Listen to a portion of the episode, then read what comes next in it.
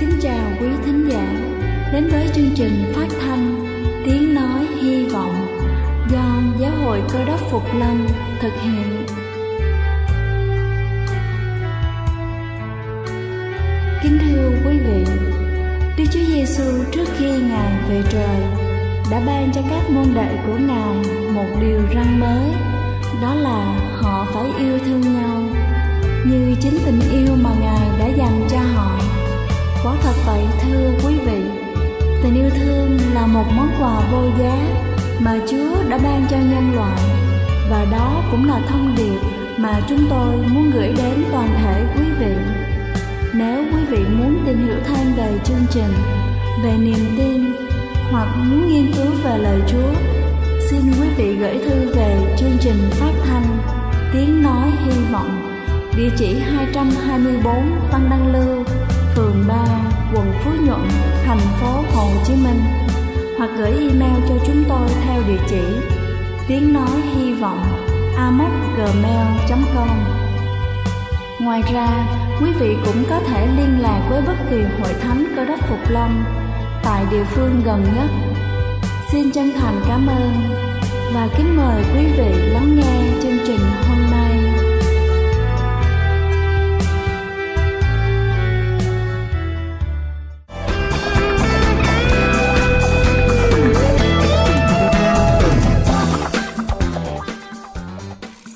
Chào quý vị khán giả đang lắng nghe chương trình phát thanh tiếng nói hy vọng. Chúc quý vị luôn thật thoải mái khi lắng nghe chương trình. Kính thưa quý vị, chúng ta đang hưởng thụ những ngày đầu của năm mới, trở lại với công việc chúng ta sẽ dễ bị những cảm giác thoải mái ấy làm cho trì trệ. Và những thói quen ăn uống sinh hoạt cũng thế.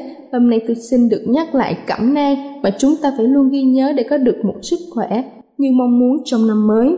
Đầu tiên đó chính là thực hiện chế độ ăn uống lành mạnh và cân bằng chế độ ăn uống lành mạnh cân bằng giữa lượng calo mà chúng ta ăn vào và lượng calo cơ thể sử dụng. Ăn nhiều trái cây, rau xanh, đậu ngũ cốc và các loại hạt, giảm ăn muối, các chất béo và đường, bao gồm các loại nước ép có đường, nước ngọt. Một chế độ ăn uống lành mạnh và cân bằng bảo vệ chúng ta khỏi mắc bệnh béo phì, tiểu đường, tim mạch, đột quỵ và ung thư. Thứ hai đó chính là bỏ hút thuốc. Chỉ một năm khi bỏ thuốc nguy cơ mắc bệnh tim mạch của chúng ta sẽ giảm đi một nửa so với người hút thuốc. Bỏ thuốc lá cũng giúp giảm nguy cơ đột quỵ, bệnh ung thư. Nó còn giúp cải thiện nhịp thở, lưu thông máu và chức năng phổi, đem lại sức khỏe và năng lượng mà chúng ta nghĩ mình đã đánh mất. Bỏ thuốc lá có thể không dễ dàng, nhưng mà chúng ta có thể làm được. Thứ ba đó chính là tăng cường hoạt động thể lực. Một phong cách sống năng động và lành mạnh có thể mang lại những điều kỳ diệu cho cơ thể và trí óc. Hoạt động thân thể thường xuyên giúp chúng ta điều chỉnh cân nặng tốt hơn, giúp xương và cơ thể khỏe mạnh. Cải thiện tâm trạng và tính khí, tăng năng suất lao động, giảm nguy cơ bệnh tật, tăng cơ hội sống lâu hơn và hạnh phúc hơn. Hoạt động thể lực bao gồm tập thể dục, thể thao, đi bộ, leo cầu thang, làm việc nhà. Thứ tư đó chính là hạn chế tối đa rượu bia hoặc tốt nhất là không uống rượu bia có khả năng gây trầm cảm thừa cân và gây nghiện một cách nguy hiểm. Sử dụng rượu bia làm tăng nguy cơ mắc các bệnh về gan, ung thư cũng như là thương tích và bạo lực. Cuối cùng đó chính là khám sức khỏe định kỳ. Việc khám sức khỏe định kỳ mỗi năm một lần nhằm phát hiện sớm các vấn đề về sức khỏe để có cơ hội điều trị và chữa trị tốt hơn bằng việc thực hiện lối sống lành mạnh, kết hợp khám sức khỏe định kỳ và điều trị kịp thời chúng ta đang đi đúng hướng trên con đường đến một cuộc sống lâu dài hơn và khỏe mạnh hơn. Kính thưa quý vị, hy vọng những nhắc nhở hôm nay chúng ta sẽ luôn ghi nhớ để có thể chăm sóc sức cho những người thân yêu trong gia đình cũng như là cho chính bản thân mình. Đây là chương trình phát thanh Tiếng Nói Hy Vọng do Giáo hội Cơ đốc Phục Lâm thực hiện. Nếu quý vị muốn tìm hiểu về chương trình hay muốn nghiên cứu thêm về lời Chúa, xin quý vị gửi thư về chương trình phát thanh Tiếng Nói Hy Vọng, địa chỉ 224 Phan Đăng Lưu, phường 3, quận Phú Nhuận, thành phố Hồ Chí Minh, hoặc gửi email cho chúng tôi theo địa chỉ tiếng nói hy vọng amoc.gmail.com Ngoài ra, quý vị cũng có thể liên lạc với bất kỳ hội thánh cơ đốc Phục Lâm tại địa phương gần nhất. Xin chân thành cảm ơn và kính mời quý vị tiếp tục lắng nghe chương trình hôm nay. Xin thân ái kính chào toàn thể quý ông bà, anh chị em. Sử gia ghi lại trong thời của Alexander Đại Đế thì có một triết gia rất nổi tiếng tên là Diogenes. Đây là người mà Alexander đã nói rằng nếu như tôi không là hoàng đế thì tôi muốn là triết gia này bởi vì cái độ nổi tiếng của ông một ngày kia thì Alexander Đại Đế đi tới nhà của Diogen để gặp ông để hỏi một số vấn đề. Và khi tới nhà thì thấy cái người triết gia này đang ngồi nhìn chăm chú mấy cái bộ xương khô. Có mấy cái bộ xương người đang ở trước mặt mình mà ông ta cứ lấy hết khúc xương này lên nhìn rồi lấy khúc xương khác lên nhìn như vậy. Alexander liền hỏi rằng, ông đang tìm cái gì vậy? Triết gia này nói rằng, tôi đang muốn tìm một cái thứ mà tôi tìm hoài không được. Và Alexander nói rằng, ông muốn tìm cái gì? Và ông nói rằng, tôi đang tìm coi coi có cái sự khác biệt gì giữa trong cái bộ xương của cha ông và cái sự khác biệt gì nằm trong cái bộ xương của những cái người nô lệ của ông.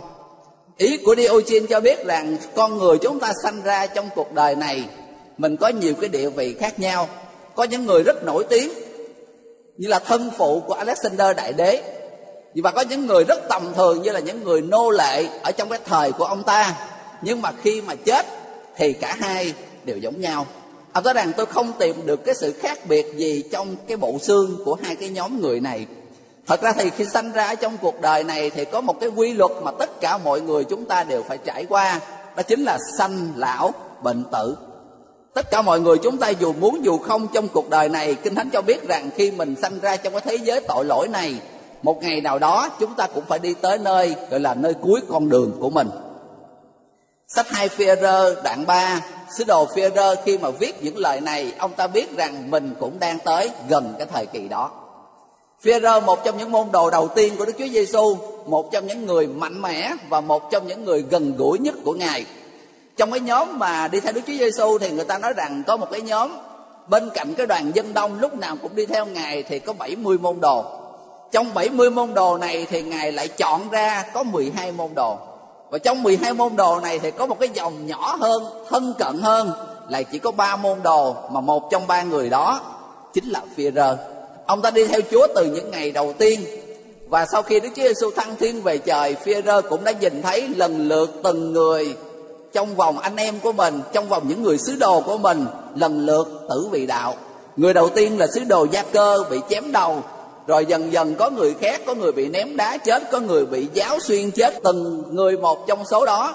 Và giờ phút này khi Phi-rơ bị bắt giam trong ngục, ông ta cũng biết rằng mình cũng đang sắp sửa tới cái giờ phút cuối cùng do đó mà sách hai phi rơ đoạn 3 là những lời dặn dò những lời chăn chối những lời tâm tình cuối cùng của sứ đồ phi rơ dành cho tín hữu ở trong thời của ông và đặc biệt với cái danh xưng là cơ đốc phục lâm của chúng ta thì đây là một trong những đoạn kinh thánh mà bắt buộc mỗi cơ đốc nhân những người tín hữu cơ đốc phục lâm của chúng ta mình phải nghiên cứu đi nghiên cứu lại bởi vì nó liên quan tới cái tên gọi của chúng ta và nó liên quan tới cái niềm tin của chúng ta Xin quý bạn chị em là ở trong sách hai Phi-rơ đoạn 3, tôi xin đọc từ câu số 3. Sách hai Phi-rơ đoạn 3 từ câu số 3 trở đi. Trước hết phải biết rằng trong những ngày sau rốt sẽ có mấy kẻ hay dèm chê, dùng lời diễu cợt ở theo tình dục riêng của mình đến mà nói rằng chớ nào lời hứa về sự Chúa đến ở đâu. Vì từ khi tổ phụ chúng ta qua đời rồi, muôn vật vẫn còn nguyên y như lúc ban đầu sáng thế vậy Sứ đồ phi đã nhắc cho chúng ta biết một điều. Ở trong thời của ông nó đã xuất hiện, nhưng ông ta nhấn mạnh rằng đặc biệt ở trong cái thời kỳ cuối cùng này, khi chúng ta bày tỏ cho mọi người biết về niềm tin của mình, khi một ai đó hỏi mình, anh theo đạo gì? Thấy anh hơi khác với người bình thường. Và khi mình nói mình là những người có đốc phục long là những người chờ chúa trở lại, thì cái đầu tiên, cái phản ứng đầu tiên là họ nói rằng thời buổi này mà vẫn có người tin nơi tận thế. Thời buổi này mà còn có cái chuyện tin là Chúa sẽ tái lâm nữa hay sao? Phêrô nói cho chúng ta biết rằng đừng có ngạc nhiên khi ai đó dèm chê, khi ai đó cười nhạo cái niềm tin của mình. Đây không phải là một cái điều gì đó mới lạ. Thậm chí ông còn khuyên rằng chúng ta là đừng đừng có ngã lòng, đừng có để cho những cái sự cười cợt như vậy nó làm ảnh hưởng tới cái niềm tin của chúng ta. Câu số 6 chúng có ý quên lẫn đi rằng buổi xưa bởi lời của Đức Chúa Trời có các tầng trời và trái đất ra từ nước và làm lên giữa nước sứ đồ Vera đã nhắc lại cho chúng ta biết thế giới của chúng ta đã bắt đầu được tạo dựng lên như thế nào Kinh Thánh cho biết rằng bởi lời của Đức Chúa Trời, muôn vật liền có nơi hiện hành. Trong sách ký đoạn một ghi rằng Chúa phán thì việc liền có. Chỉ bởi lời nói của Chúa thôi, tất cả mọi thứ ở trên thế giới của chúng ta và cả vũ trụ này đi vào trong cái việc vận hành của nó. Trong khi ờ, thời còn đi học thì tôi có thời gian tôi đi qua phụ dạy ở cho bên ờ, trung học trần, cái trường đại học mà tôi đi theo học. Và một trong những cái môn mà chúng tôi thường hay đi học đó là cái môn mà nói về khoa học và kinh thánh. Về cái sự liên lạc giữa hai cái môn này như thế nào, thường thì chúng ta hiểu rằng khoa học là một cái gì đó mà phải chứng minh được tất cả mọi thứ phải có. Trong khi kinh thánh thì mình chấp nhận bởi niềm tin. Mình không cần phải chứng minh gì hết. Kinh thánh nói như thế thì mình tin như thế nhưng mà mục đích của cái môn học là cho thấy cái sự dung hòa giữa hai cái này. Không hẳn là hai bên phải đối lập với nhau hoàn toàn, vẫn có những cái điểm ở chung ở trong đó. Tôi nhớ lại trong một cái môn học dự giờ trong đó thì à, ở phía dưới là tất cả các học sinh lớp 7 rồi lớp 8 hàng ngàn học sinh đang ngồi trên đó. Ở phía trên này thì một cái người giảng sư và ông ta đang hỏi cho mọi người biết rằng, có bao giờ mình lưu ý rằng tại sao trong một năm nó có 365 ngày? Hồi xưa thì một năm có 300 ngày thôi họ làm chẳng 300 nhưng mà tại sao lúc sau này không làm ba trăm rưỡi hay là ba trăm sáu cho nó chẳng mà mình lại đúng quy luật phải đúng là 365 ngày rồi thậm chí thêm 6 tiếng đồng hồ? Tại sao lại như vậy? Ở phía dưới thì à, một em rất giỏi về môn khoa học tự nhiên liền nói rằng thì khi mà một năm trái đất của chúng ta mình quay xung quanh vòng tròn một vòng khi mà trái đất mình chạy hết một vòng xung quanh mặt trời, thì mất 365 ngày, cộng thêm 6 tiếng đồng hồ. Sở dĩ một năm có như vậy là trái đất của chúng ta vận hành đúng một vòng xung quanh mặt trời. Thì câu này là một đáp án đúng, người thầy nói rằng rất đúng. Rồi tại sao một tháng của chúng ta lại có 30 ngày, có tháng lại có 31 ngày, thậm chí có tháng chỉ 29 ngày như vậy? Thì ờ, một bạn khác liền trả lời rằng trong khi mà trái đất chúng ta chạy xung quanh mặt trời như vậy đó, thì bản thân trái đất của chúng ta lại có mặt trăng lại quay xung quanh mặt đất khi nào mà mặt trăng chạy hết một vòng xung quanh trái đất của chúng ta như vậy, thì mình có một tháng. Có những tháng thì mất nhiều ngày hơn, đó là 31 ngày. Có những tháng thì ở một cái cua nào đó, bởi cái góc thuận lợi của hai cái tinh tú này lại chạy nhanh hơn, thì tháng đó ít ngày hơn. Đó cũng là một cái đáp án đúng. Rồi trong một ngày chúng ta lại có 24 tiếng đồng hồ. Trong khi trái đất của chúng ta vừa chạy xung quanh mặt trời, thì nó lại tự quay xung quanh cái trục của mình. Và khi mà trái đất quay hết một vòng như vậy chúng ta có 24 giờ đồng hồ. Và cuối cùng cái câu hỏi sau khi đã nêu ra ba câu hỏi gọi là gợi đề như vậy. Người thầy giáo liền hỏi rằng, như vậy tại sao mình có một tuần lễ 7 ngày? Trong cái tuần lễ 7 ngày thì cái gì quay xung quanh, cái gì chạy xung quanh, cái gì? Và câu này thì tất cả các nhà khoa học từ xưa đến nay, họ có cố gắng tìm kiếm và nghiên cứu, họ vẫn không trả lời được. Thật ra cái tài liệu cổ nhất mà con người của chúng ta có được tới ngày hôm nay, tại sao một tuần lễ 7 ngày? Đó chính là quyển kinh thánh của chúng ta. Với cách đây hơn 4.000 năm tác giả của Kinh Thánh đã nói rõ trong đó Đức Chúa Trời ngay trong cái tuần lễ đầu tiên bởi cái lời phán của Ngài Ngài đã tạo ra cái thế giới của chúng ta một tuần lễ 7 ngày như vậy. Nếu những ai chúng ta quan tâm một ít về lịch sử của con người của mình có một cái giai đoạn ở bên châu Âu gọi là giai đoạn cực thịnh giai đoạn mà thời, thời kỳ phục hưng đó trước đây họ làm tất cả mọi thứ đều bằng tay sau này con người chúng ta phát minh ra máy móc, thay vì hồi xưa để mà copy quyển kinh thánh từ một quyển ra quyển khác, họ ngồi họ viết từng trang từng trang một, từng chữ một. Khi mà máy photocopy, máy in ra đời thì chỉ cần mình nhấn nút một cái là hàng ngàn trang có thể ra như vậy. Do đó mà tiết kiệm được rất nhiều công sức và thời giờ. Và con người mới nói rằng, tại sao mình phải vất vả, mình phải làm việc để mà mình kiếm tiền? Tại sao phải làm việc một tuần 7 ngày như vậy, rồi làm 6 ngày nghỉ một ngày? Họ mới đổi lại một tuần chỉ còn có 5 ngày thôi làm việc 4 ngày, nghỉ một ngày, cứ làm việc 4 ngày, nghỉ một ngày. Chúng ta có thể check trên google, mình biết chính xác những năm nào mà bên châu âu họ đổi qua cái tuần lễ 5 ngày. Họ làm được một thời gian như vậy, họ thấy rằng thật ra nghỉ nhiều quá nó cũng chán. Cơ thể mình nó cũng mệt mỏi, đi chơi nhiều, nó, cơ thể con người mình không phải như vậy. Họ mới trở về tuần lễ 7 ngày. Sau đó tới giai đoạn chiến tranh, khi mà các quốc gia châu Âu chinh chiến với nhau và để tăng năng suất lao động, họ mới tăng một tuần lễ lên thành 10 ngày, làm việc 9 ngày, nghỉ một ngày thôi và họ cũng làm được một vài năm như vậy nhưng mà họ phát hiện ra rằng khi mà cái tuần lễ 10 ngày như vậy châu bò nó cũng chết rồi đừng nói chi cho con con người. Sức con người của mình không được tạo ra để làm việc liên tục như vậy. Cuối cùng họ vẫn phải trở về cái tuần lễ 7 ngày. Đây là một trong những dấu ấn của Đức Chúa Trời để cho thấy rằng vẫn có bàn tay của Ngài hiện hữu ở trên thế giới này. Cho dù khoa học có thể chứng minh được rất nhiều thứ, nhưng việc mà con người chúng ta mặc nhiên chấp nhận một tuần lễ 7 ngày cho thấy rằng con người chúng ta ở một góc độ nào đó thừa nhận cái quyền năng chủ tể của Đức Chúa Trời. Trở lại phía rơ đoạn 3 của chúng ta thì phía rơ đã nói rằng đừng quên rằng cả cái thế giới của chúng ta bởi lời của Chúa phán và có như ngày hôm nay. Do đó mà lời của Đức Chúa Trời rất đáng tin cậy. Ý của phía rơ rằng khi Chúa phán mà tất cả mọi thứ đều hiện hữu như vậy, thì khi Chúa nói Ngài sẽ trở lại chắc chắn, Ngài sẽ trở lại. Nếu có lý do nào đó để chúng ta nghi ngờ lời của Chúa, thì khi nhìn vào tạo thế xung quanh chúng ta, mọi vật được tạo dựng, điều đó đã đảm bảo với chúng ta rằng khi Chúa nói, tất cả mọi thứ sẽ xuất hiện, thì sẽ xuất hiện. Hai phi rơ đoạn 3 câu 7 bởi trời đất bây giờ cũng bởi lời ấy mà còn lại và để dành cho lửa. Cũng lời Đức Chúa Trời nói thế giới của chúng ta hiện hữu thì nó hiện hữu. Và cũng bởi lời Chúa nói rằng khi Đức Chúa Giêsu tái lâm, khi mà ngài chấm dứt tội lỗi trên thế giới này, ngài sẽ hủy diệt nó bằng lửa. Phía ra đó rằng vì điều thứ nhất nó đã xảy ra, chắc chắn lời Chúa đủ quyền năng để thực hiện cái điều thứ hai của ngài. Một trong những lý do mà tại sao nhiều người ngày hôm nay họ lại cười nhạo khi chúng ta bày tỏ về sự tận thế, đó chính là bởi vì lỗi lầm của những người đi trước kinh thánh đã cho chúng ta biết được rằng không một ai biết ngày và giờ khi nào chúa sẽ trở lại. Nhưng mà con người của chúng ta luôn luôn đặt ra những cái cột mốc, kể cả những người theo Chúa và kể cả những người không theo Chúa. Họ đưa ra những cái cột mốc, họ cho đó là ngày tận thế. Và rồi khi mà cái ngày đó nó không xảy ra, đã làm cho niềm tin của con người nơi cái sứ điệp tái lâm của Chúa đã cạn kiệt đi rất là nhiều. Cuối năm 1999 thì thế giới của chúng ta xôn xao bởi vì ngày 1 tháng 1 năm 2000 người ta nói rằng đó sẽ là ngày tận thế. Nếu chúng ta biết cái sự kiện Y2K đó à, cái sự kiện mà làm cho mọi người rất là bối rối. Bởi vì đây họ làm tất cả các máy tính, họ đều tới năm 1999 thôi. Khi mà tới năm 2000 họ sợ rằng tất cả các con số nó trở về số không hết. Rồi bao nhiêu bom nguyên tử, bao nhiêu thứ điều khiển bằng máy tính nó sẽ bị sự cố. Lúc đó thế giới của mình sẽ lâm vào cái tình trạng hoảng loạn và tận thế. Rồi ngày 1 tháng 1 năm 2000 lặng lẽ trôi qua, không có gì hết là một lần nữa làm cho người ta lại cười nhạo về cái tư tưởng tận thế. Rồi gần đây nhất là ngày 21 tháng 12 năm 2012 khi mà cái lịch của người Maya cổ xưa cách đây 6.000 năm, khi mà họ làm lịch. Tới ngày đó tự nhiên họ không làm lịch nữa, tất cả mọi thứ sau đó đều là trống không hết.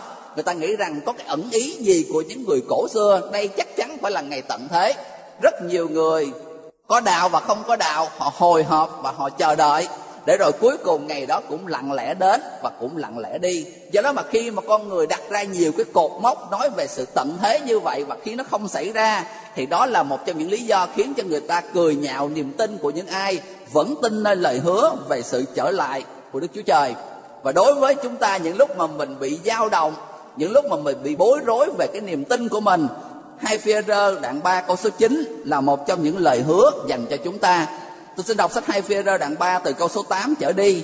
Hỡi kẻ rất yêu dấu, chớ nên quên rằng ở trước mặt Chúa, một ngày là một ngàn năm, ngàn năm như một ngày. Hai điều mà Führer muốn nói ở đây, cái đầu tiên là nói về đối với Đức Chúa Trời, Ngài không có khái niệm về thời gian. Đối với con người của chúng ta đương nhiên một ngàn năm là một cái khoảng thời gian rất dài. Ở trong đây tác giả đã cho thấy rằng đối với Chúa ngài không có khái niệm về thời gian, giới hạn giống như con người của chúng ta. Nhưng cái điều quan trọng hơn mà Führer muốn nói ở đây đó chính là một ngày như một ngàn năm. Đối với Chúa, từ khi Đức Chúa Giêsu hứa cái lời hứa với các môn đồ của Ngài, ta đi sắm sẵn cho các ngươi một chỗ. Khi ta đã đi và đã sắm sẵn cho các ngươi một chỗ rồi, ta sẽ trở lại đem các ngươi đi với ta. Đối với chúng ta, từ cái lời hứa đó cho tới mình là gần hai ngàn năm nhưng mà theo như kinh thánh đây, đối với chúa, cái lời hứa đó nó vẫn còn nguyên vẹn, nó vẫn còn mới như là chúa mới hứa với chúng ta. Cách đây có hai ngày thôi, bởi vì hai ngàn năm là hai ngày. Đối với thiên đàng là như vậy. Trên ý của phi rằng chúa vẫn còn nhớ như in cái lời hứa mà ngài sẽ trở lại đối với dân sự của ngài để tiếp đón những người trở về trời. Chúng ta đừng nao lòng, đừng lo lắng. Chúa không chậm trễ về lời hứa của ngài như mấy người kia tưởng đâu nhưng ngài lấy lòng nhịn nhục đối với anh em không muốn cho một người nào chết mất, song muốn cho mọi người đều ăn năn. Kinh thánh cho biết rằng sở dĩ lý do mà chúng ta có cảm giác như là mình chờ đợi rất lâu, niềm tin của chúng ta mà chưa thấy bất kỳ một cái động tĩnh gì hết. Kinh thánh đã nêu ra lý do là vì trong cái tình yêu thương, trong cái sự nhân từ trong cái ân điển lớn lao mà Đức Chúa Trời dành cho con người của chúng ta. Ngài đang nấn ná, Ngài đang muốn chần chừ để mà có thể được thêm linh hồn nào về nước của Ngài. Thì điều đó tất cả những gì mà Kinh Thánh làm điều quan trọng hơn là bên cạnh cái tinh thần gọi là tình yêu thương và ân điển của đức chúa trời ở cái khía cạnh bên kia của bản tánh của ngài là nói về sự công bình của ngài có nghĩa rằng chúa yêu thương chúa nhân từ chúa chờ đợi nhưng tới một cái thời điểm ngài cũng buộc lòng ngài cũng phải chấm dứt cái chương trình cứu rỗi. Đó là cái thời điểm cuối cùng. Kinh thánh ở trong câu số 10 ghi rằng bấy giờ các tầng trời sẽ có tiếng vang rầm mà qua đi các thể chất bị đốt mà tiêu tán đất cùng mọi công trình trên nó đều sẽ bị đốt cháy cả.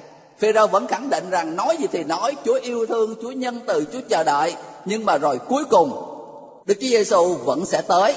Vẫn sẽ đến, Ngài vẫn sẽ tái lâm Trong cái thời điểm mà Ngài đã định trước. Do đó mà cái trách nhiệm của chúng ta Bổn phận của chúng ta Đó là việc trước tiên là mình phải sửa soạn cuộc đời của mình. Hai phi rơ đoạn 3 câu 10 Sông le ngày của Chúa sẽ đến như kẻ trộm khi Đức Chúa Giêsu mượn cái hình ảnh ngài làm cái việc đến của ngài như kẻ trộm có nghĩa rằng ngài nói về cái yếu tố bất ngờ. Không một người nào trong chúng ta biết ngày đó là ngày nào, giờ đó là giờ nào. Đó đó là việc của mỗi chúng ta là phải luôn luôn sẵn sàng. Mình đừng bị lừa dối, mình nghĩ rằng có khi 5 năm nữa 10 năm nữa 20 năm nữa còn rất dài. Không vội gì mình phải vội vàng cái đó mình cứ từ từ cũng được. Nhưng ở trong đây nhắc nhở chúng ta biết được rằng ngày của chúa sẽ đến như kẻ chọn chính vì lý do đó mà kinh thánh đã không bao giờ tiết lộ cho chúng ta biết ngày nào và giờ nào. Để rồi tất cả những ai xưng là con cái của chúa, chúng ta phải luôn luôn sống trong cái sự sẵn sàng. Sứ đồ phi từ câu số 11 trở đi cho thấy về thế giới của chúng ta. Những công trình đồ sộ của nó, tất cả mọi thứ hào nhoáng này đều sẽ bị tiêu tán. Tất cả đều sẽ bị đốt cháy bởi lửa hủy diệt đời đời của Đức Chúa Trời. Tháng 1 năm 2001 thì ở tại ờ, thành phố Quebec của nước Canada đã khánh thành cái khách sạn băng đầu tiên trên thế giới của chúng ta. Người ta nói rằng để làm cái khách sạn này người ta đã cần tới 4.500 tấn tuyết, 250 tấn đá. Họ chỉ sử dụng hai cái thứ này để làm khách sạn này. Tất cả mọi thứ ở trong đó đều là băng hết từ cái giường, cái bàn, cái quầy bar, xung quanh nó trừ bóng điện ra là bằng đèn điện là phải có thôi còn tất cả mọi vật dụng trong toàn cái khách sạn này đều làm từ đá lạnh từ tuyết và nó là một trong những cái công trình rất là nổi tiếng ở trên thế giới. Thậm chí trước khi nó khánh thành, hàng ngàn người đã đặt trước chỗ ở trong đó. Bởi vì người ta nói rằng cái khách sạn này chỉ tồn tại được có 3 tháng thôi. Tới tháng tư khi mà thời tiết nó ấm dần thì khách sạn tự động nó sẽ tan đi, nó nó chảy trở về số không như lại ban đầu như vậy. Nhiều người họ muốn kinh nghiệm một lần cái cảm giác ở trong một cái nơi mà tốn hàng triệu đô la để xây dựng cả một cái khách sạn đồ sộ. Để rồi cuối cùng chỉ một vài tháng sau cái cơ hội này nó không còn nữa và từ cái năm 2001 cho tới ngày hôm nay thì cứ mỗi năm như vậy, trong cái dịp này là họ đang tất bật và ngày tháng 1 họ lại bắt đầu mở cửa để cho các du khách có thể vào tham quan hoặc là ngủ qua đêm ở trong đó. Một trong những cái tín hữu cơ đốc đã đi vào trong đó để mà tham quan, để thỏa cái trí tò mò của mình. Và rồi khi mà ông ra ra, ông ta có viết ở trên cái dòng nhật ký của mình để ông ta tâm sự lại với mọi người, đặc biệt ông ta có chia sẻ lại với hội thánh của ông ta đó chính là khi mà tôi đi vào trong cái khách sạn băng như vậy, một trong những cái điều mà tôi gợi nhớ đến là những gì mà hai Führer đã viết ở trong sách hai Führer đoạn ba của chúng ta. Có khi nào như là những người đã làm ra cái khách sạn băng đó, nhiều người cơ đốc nhân của chúng ta mình dành cả cuộc đời của mình mình đầu tư ở những cái công trình mà nó hoàn toàn không có mang tính chất bền vững. Kinh thánh cho biết rằng thậm chí từ những thứ rất dễ tan chảy như là băng đó cho tới những cái tòa nhà kiên cố, cho dù bằng bê tông, cốt sắt hay là gì đi chăng nữa, tới một cái thời điểm khi Đức Chúa Giêsu trở lại, tất cả mọi thứ ở trên đây, đất cùng mọi công trình trên nó đều sẽ bị đốt cháy cả. Tác giả đã nhắc nhở chúng ta rằng đừng dành cả cuộc đời của mình, tất cả mọi thứ của chúng ta có trong cái thế giới này, bao nhiêu cơ hội mà Đức Chúa Trời cho. Chỉ để đầu tư ở những thứ mà mình biết rằng sớm muộn gì, nó cũng phải bỏ đi ở trong cuộc đời này. Câu số 11 Vì mọi vật đó phải tiêu tán Thì anh em đáng nên thánh Và tinh kính trong mọi sự ăn ở của mình. Là giường nào? Sau khi đã nói tất cả mọi thứ Sứ đồ Führer đã kết thúc ở đây. Biết được rằng tất cả mọi thứ ở trên thế giới Mà chúng ta thấy ngày hôm nay, Mọi thứ hào nhoáng ở trên thế giới này, Tới một ngày nào đó đều sẽ mất hết. Thì việc còn lại là chúng ta phải dò xem cuộc đời của mình, Cách ăn, cách ở của chúng ta chúng ta phải sống nên thánh và đáng tin kính ở trong mọi sự ăn ở của mình là dường nào Câu số 18 là cái lời kêu gọi cuối cùng của sứ đồ Führer. Đây là cái câu nói giả từ của ông dành cho cái thế giới, con người của chúng ta. Hãy tấn tới trong ân điển và trong sự thông biết Chúa và cứu Chúa của chúng ta là Đức Chúa Giêsu Christ. Đời sống tâm linh của chúng ta ngày phải càng tăng trưởng hơn ở trong Chúa. Tôi ngày hôm nay phải lớn mạnh hơn về đời sống tâm linh hơn là bản thân của tôi cách đây một năm khi mà tôi biết đến Chúa. Còn nếu mà chúng ta cứ giữ cái đời sống tâm linh của mình ở một cái mức độ như vậy, thì có cái gì đó nó không ổn. Lẽ ra càng lúc cái tình thân giữa chúng ta và Đức Chúa Giêsu cái mối gắn kết của chúng ta với Ngài càng lúc càng phải chặt chẽ hơn. Thế giới của chúng ta, nếu mà quý ông bà chị em xem xét những ngày vừa qua, tình hình kinh tế, chính trị, thiên nhiên, tất cả mọi thứ đều đang diễn ra theo như những gì kinh thánh nói về thời kỳ cuối cùng chúng ta hơn ai hết mình biết rằng mình đang sống trong những thời kỳ cuối cùng và bất kỳ lúc nào Đức Chúa Giêsu cứu Chúa của chúng ta sẽ trở lại. Bất kỳ lúc nào cái niềm hy vọng của chúng ta về sự tái lâm của Ngài sẽ thành sự thật. Đây là cái thời điểm để cho chúng ta dò xét lại đời sống tâm linh của chúng ta và bên cạnh hơn đó chúng ta cũng thực hiện cái sứ mạng của chúng ta đi chia sẻ về tình yêu thương, về sự cứu rỗi cho những người xung quanh chúng ta.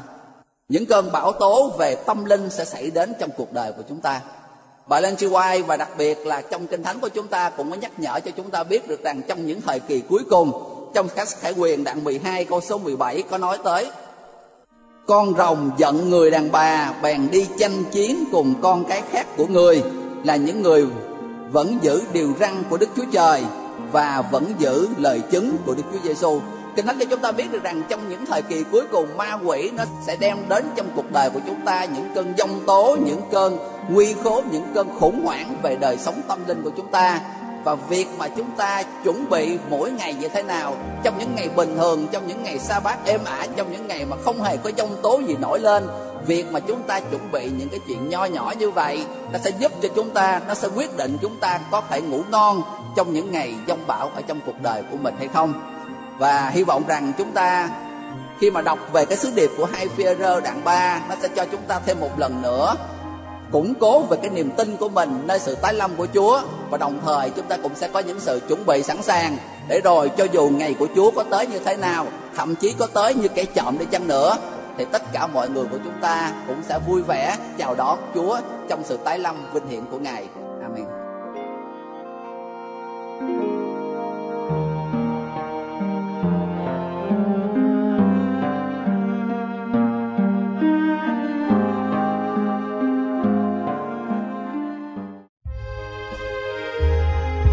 Đây là chương trình phát thanh Tiếng Nói Hy Vọng do Giáo hội Cơ đốc Phục Lâm thực hiện. Nếu quý vị muốn tìm hiểu về chương trình hay muốn nghiên cứu thêm về lời Chúa, xin mời quý vị gửi thư về chương trình phát thanh Tiếng Nói Hy Vọng, địa chỉ 224 Văn Đăng Lưu, phường 3, quận Phú Nhuận, thành phố Hồ Chí Minh hoặc gửi email cho chúng tôi theo địa chỉ tiếng nói hy vọng amos@gmail.com Ngoài ra, quý vị cũng có thể liên lạc với bất kỳ hội thánh cơ đốc phục lâm tại địa phương gần nhất. Xin chân thành cảm ơn và hẹn gặp lại quý vị trong chương trình lần sau.